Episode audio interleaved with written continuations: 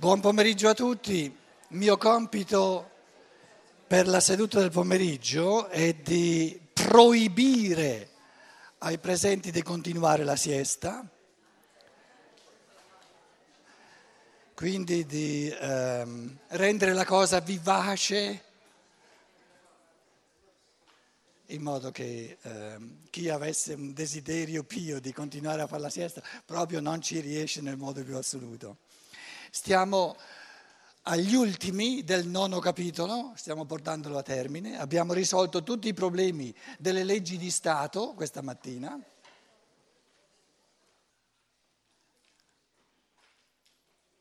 In fondo si potrebbe dire che rendere importante lo Stato significa, tra le altre cose, rendere troppo poco importante la realtà locale, del karma nel quale si vive quotidianamente. Perché in fondo per l'essere umano che vive più che può, godendo sempre di più la creatività, diciamo, nei rapporti, nel, nel godersi anche la conoscenza, eccetera, che gli interessa lo Stato. Non lo riguarda proprio.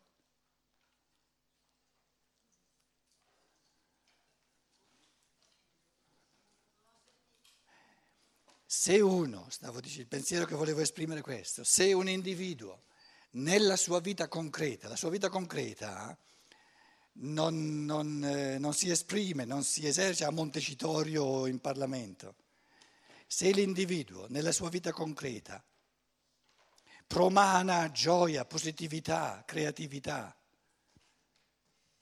si gode la vita, che cosa gli interessa dello Stato? No, lo Stato non lo riguarda proprio.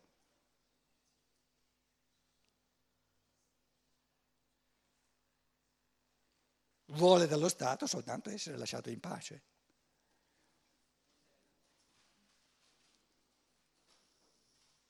Sì, ma lo Stato pretende da me che pago le tasse, ma nessuno ha mai pagato più tasse di quello che poteva.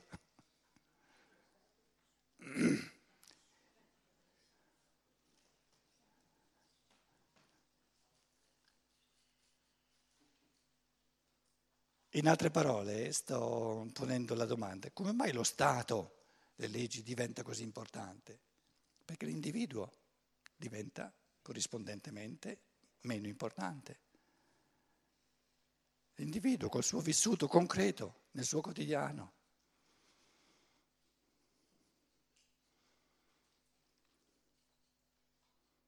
Quindi in fondo il, il senso dello Stato, delle, leggi dello Stato, è di creare una cornice, così come, così come eh, le leggi stradali creano una cornice perché si possa agire. No?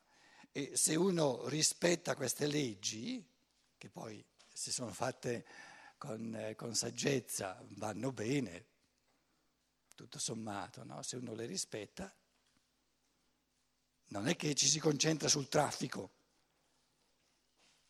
Il muoversi è uno strumento per andare, per fare quello che si ha da fare.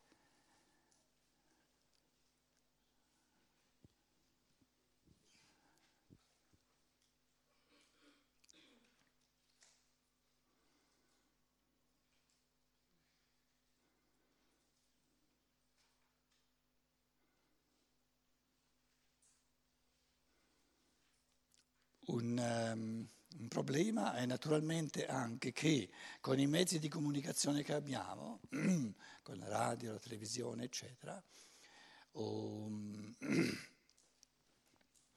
un capo di governo che ha una sua rete televisiva, come è il caso in Italia, ha la possibilità di focalizzare l'attenzione su di lui, su, su questa realtà centralizzata che però eh, facendo in questo modo sua, il suo peso morale, se volete, il suo peso viene esagerato in un modo che non corrisponde al peso che ha realmente nella vita.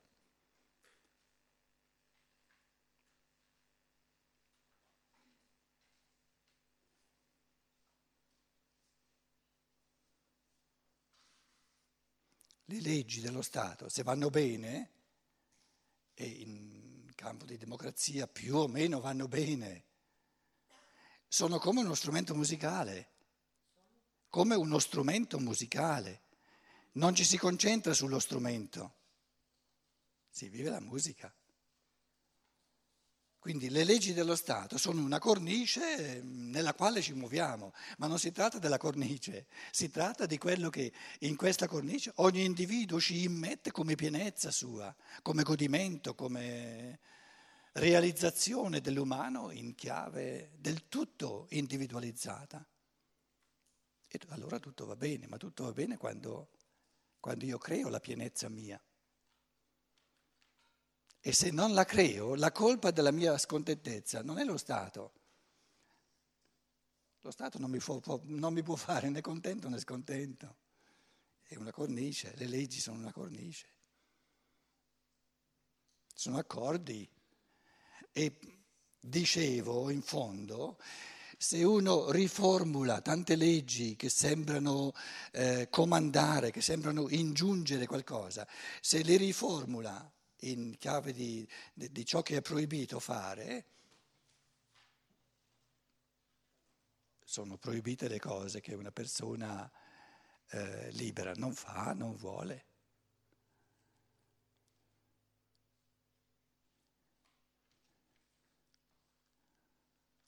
Se io chiedessi qui in sala, dimmi una cosa che è veramente proibita, e che tu vorresti assolutamente fare perché senti lesa la tua libertà se non la fai. Io sono convinto non ne trovate una. Ripeto la domanda. C'è una cosa che la legge, la legge reale che c'è in Italia, mi proibisce, quindi la, diciamo, la, la giustificazione di questa legge dovrebbe essere che se uno compie questa azione lede la libertà sua e altrui, c'è, la, mia, la domanda che pongo è, Conosci tu una proibizione, un'azione, qualcosa che ti viene proibito di fare e che tu vorresti assolutamente fare e ti senti sminuito nella tua libertà perché ti è proibito di farlo? Pensateci un po', io sono convinto non trovate nulla. A quel punto io dico, e che vuoi di più? Puoi fare quello che vuoi. Perché quello che è proibito ti rendi conto che mm, non è una cosa che vorresti assolutamente fare perché altrimenti non ti senti libero, non ti senti realizzato.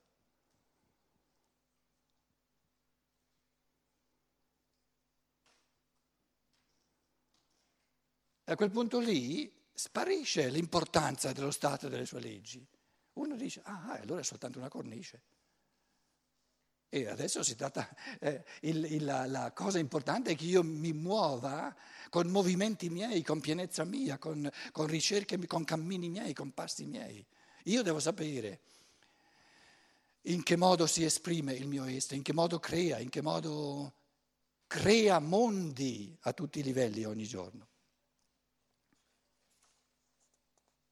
E quando si presenta il caso estremo, che dicevo che è veramente estremo di eccezione, uno si fa sentire. E se sono milioni le persone libere, che sono sempre più libere, si presentano in milioni e il, diciamo, ehm, il potente che vorrebbe schiacciare gli esseri umani è costretto a, a, a, a, ritirarsi, a rifarsi i conti. Lo vediamo adesso nei mondi, nei paesi arabi, società dove noi, anche la Francia, non avrebbe mai pensato che l'America che avessero la capacità, che la popolazione avesse una, una, una, forza di apprezzamento della libertà tale da farsi sentire in un modo così forte e la spuntano, la spuntano, la spuntano. E questa è una, bella, una gran bella cosa, una gran bella cosa. Non senza pagare qualcosa.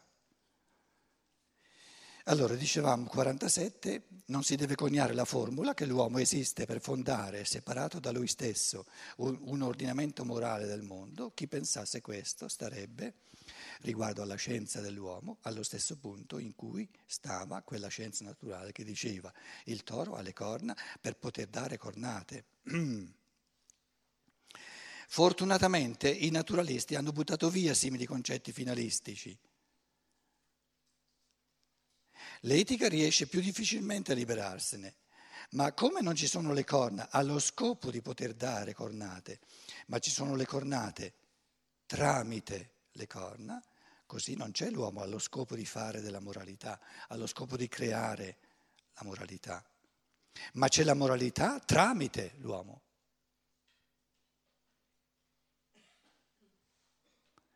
L'uomo libero agisce moralmente perché ha un'idea morale, ma non agisce con lo scopo di far sorgere col suo agire una moralità. Ho sempre detto, l'uomo non deve nulla, non c'è qualcosa che deve.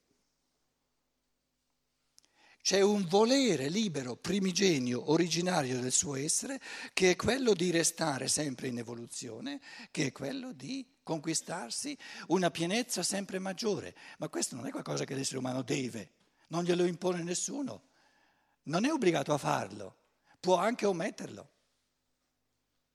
E se lo omette va contro il suo intimissimo libero volere, quello del suo io superiore, quello del suo vero essere, che vuole con passione, con ardore, camminare sempre, continuamente e creare, creare, creare a tutti i livelli della vita.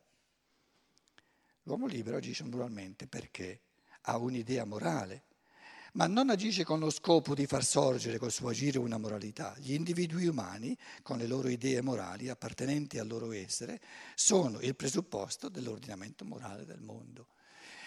In altre parole, l'unico bene morale che c'è, l'unico bene morale che c'è è la libertà.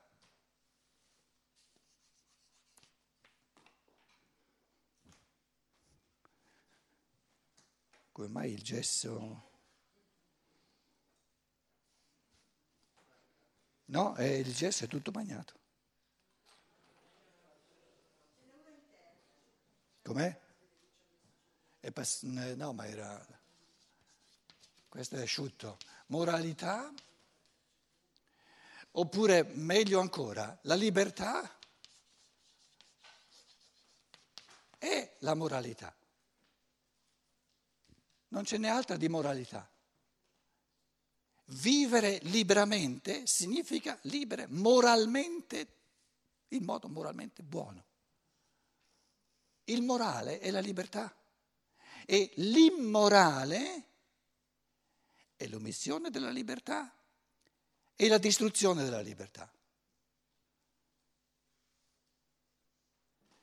E la domanda che c'è a fondo chiede, conosci tu qualcosa di ancora più morale, ancora più moralmente più buono per l'uomo che non la libertà?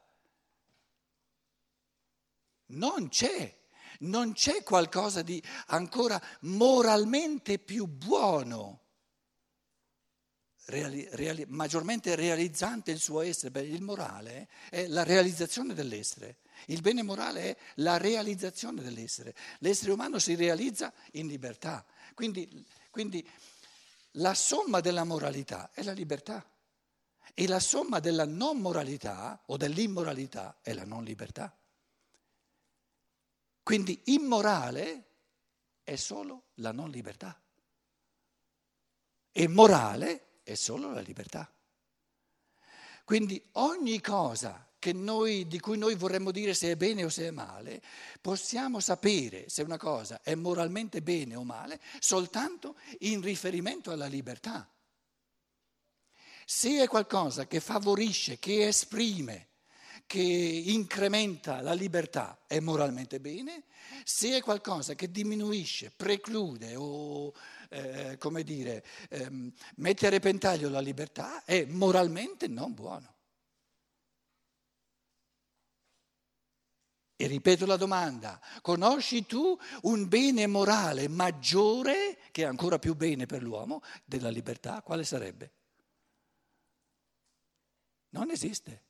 Proprio non esiste, non lo si può trovare, perché non esiste.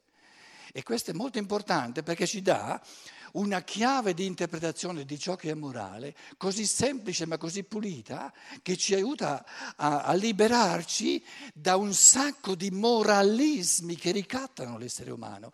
Tu sei buono, moralmente buono, soltanto se fai questo, se fai quest'altro, se obbedisci, se ti sottomessi, se, se sei bravo, se obbedisci alla Chiesa, se obbedisci allo Stato, se fai, se fai quello che vuole il capo, eccetera, eccetera, eccetera. Allora, in altre parole, per essere, per essere moralmente buono devo ammazzarmi. E ammazzarmi è la somma de, dell'immoralismo. Perché l'unica cosa di moralmente buono è di vivere in pienezza e l'unico modo di vivere in pienezza è di essere liberi, liberamente creatori.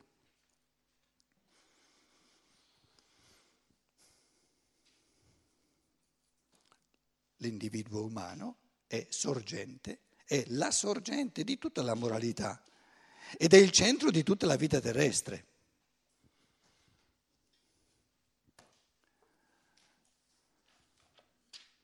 Ci può essere qualcosa sulla terra più, più eh, importante dell'uomo?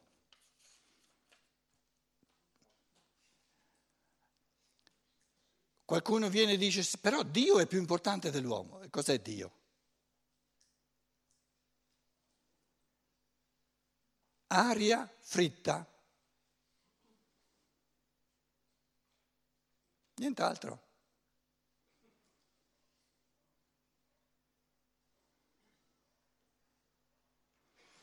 È una, un fantoma messo là fuori per eh, ricattare l'essere umano un fantoma inventato e messo là fuori dal, dal potere religioso, per esempio, per ricattare l'uomo.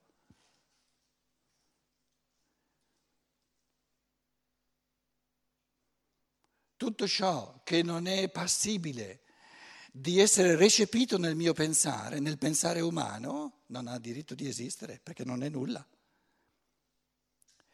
Al di fuori del pensare umano, del pensare, c'è il pensare umano, il pensare. Al di fuori del pensare c'è nulla, nulla. Soltanto ciò che è pensabile è una realtà ed è una realtà perché è pensabile.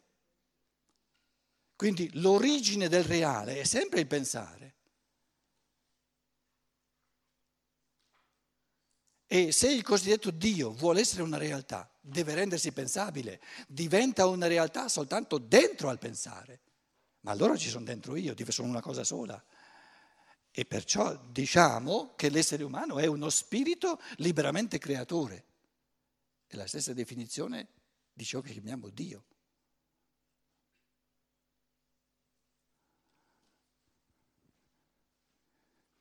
Allora, non, non, non, non spaventatevi, eh?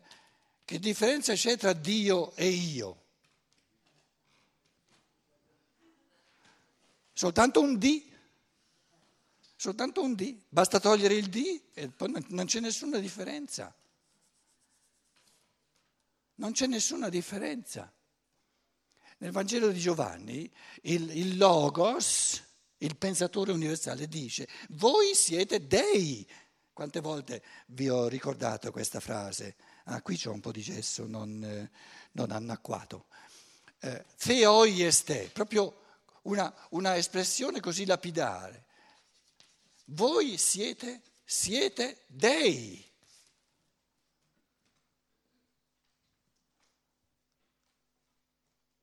Questa espressione che culmina, culmina tutta la, la, una diatriba con, con gli scribi e i farisei di allora, è chiaro che la religione tradizionale, anche la Chiesa, fa fatica a recepire, a prendere sul serio un'affermazione del genere, così, così lapidare, perché allora la cosiddetta Chiesa al massimo ha una, una, un compito di propedeutica, un compito di, dire, di, di, di maestro, di, pedagogo e il senso di, un pedagogo è che si renda eh, non necessario al più presto possibile e che poi sparisca.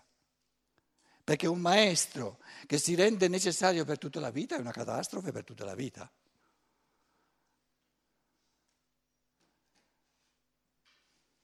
È nella natura di un pedagogo, nella natura di un, di un maestro, che il suo compito è transeunte, è passeggero. Si, si esaurisce nell'arco del tempo quando poi il, il, ehm, lo scolaro acquisisce una, una sua autonomia interiore. L'individuo umano è sorgente di tutta la moralità, è centro di tutta la vita terrestre. Il tedesco dice è sorgente di ogni moralità.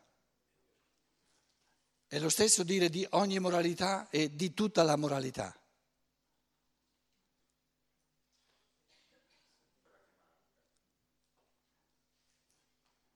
Quindi tradurre tutta la moralità è, è, è portare via un bel pezzo all'affermazione di Steiner. Perché tutta la moralità è come se moralità, come se io già sapessi in che cosa consiste tutta la moralità. E tu giustamente il senso del linguaggio ti dice, ma tutta la moralità è quella che già sei.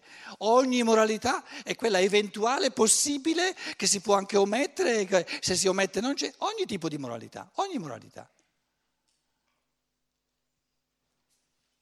E in tedesco c'è ogni moralità, non tutta la moralità. Quindi non esiste moralità al di fuori della libertà umana. Traducendo tutta la moralità, è come se questa moralità, l'articolo determinativo, no? la moralità è ben determinata. E qual è, qual è la, la moralità? Non abbiamo ancora neanche cominciato a, a generarla, la moralità. La moralità, il morale sta appena cominciando ad esistere, perché la, la, libertà sta appena cominciando ad esistere. Gli esseri umani stanno appena cominciando ad essere morali. E finora erano o bambini o immorali, perché sono vissuti di paura della libertà. La paura della libertà è immoralismo, perché mortifica l'uomo nella sua essenza. È male morale.